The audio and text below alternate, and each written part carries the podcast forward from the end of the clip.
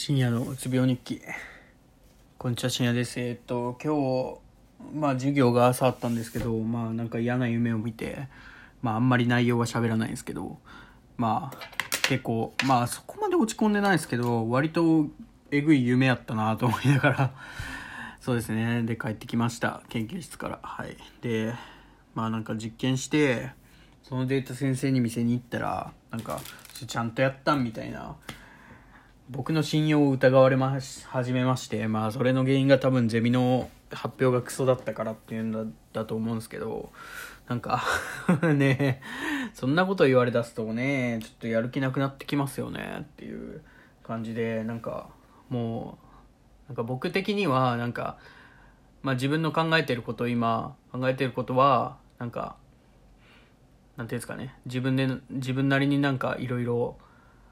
考えてやりたいなとは思ってたんですけど、なんかそう言われるんだったらもう 言われることしか選んでいいかなとか思ったり、その提案しろみたいなことを昔というか最近言ってたんですけど、なんか提案したところでどうせ跳ねられるし、そんなに俺それよりも今、その陰性の授業とかあるんで、そういうので、とか就活とかに時間を使いたいなと思って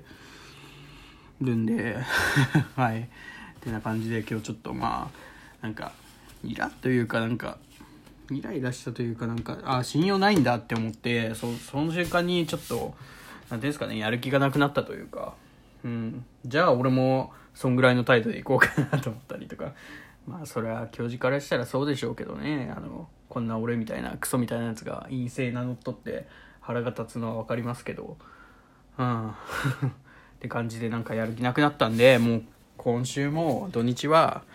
えっ、ー、とまあ自分、授業の課題は結構やろうかなと思ってます。あと、まあ就活につけて、についての方向で、まあそこも迷ってますけどね、なんか休学しようかなとか思ったりもしてますけど、まあ、あの一応今んとこは就活する方向で考えてるんで、今ちょっとまあインターンのための準備とか、まあ自己分析か、なんか自己分析ってなんかよくわかんないですけど、まあそういう感じの方向のことも、今週末はやっていこうかなと思います。実験のことはもうどうでもいいです。どうせギリギリになってあれやれこれやれ言われるんで。まあそんな感じで。えー、っとまあ1週間疲れたんで酒飲んでたら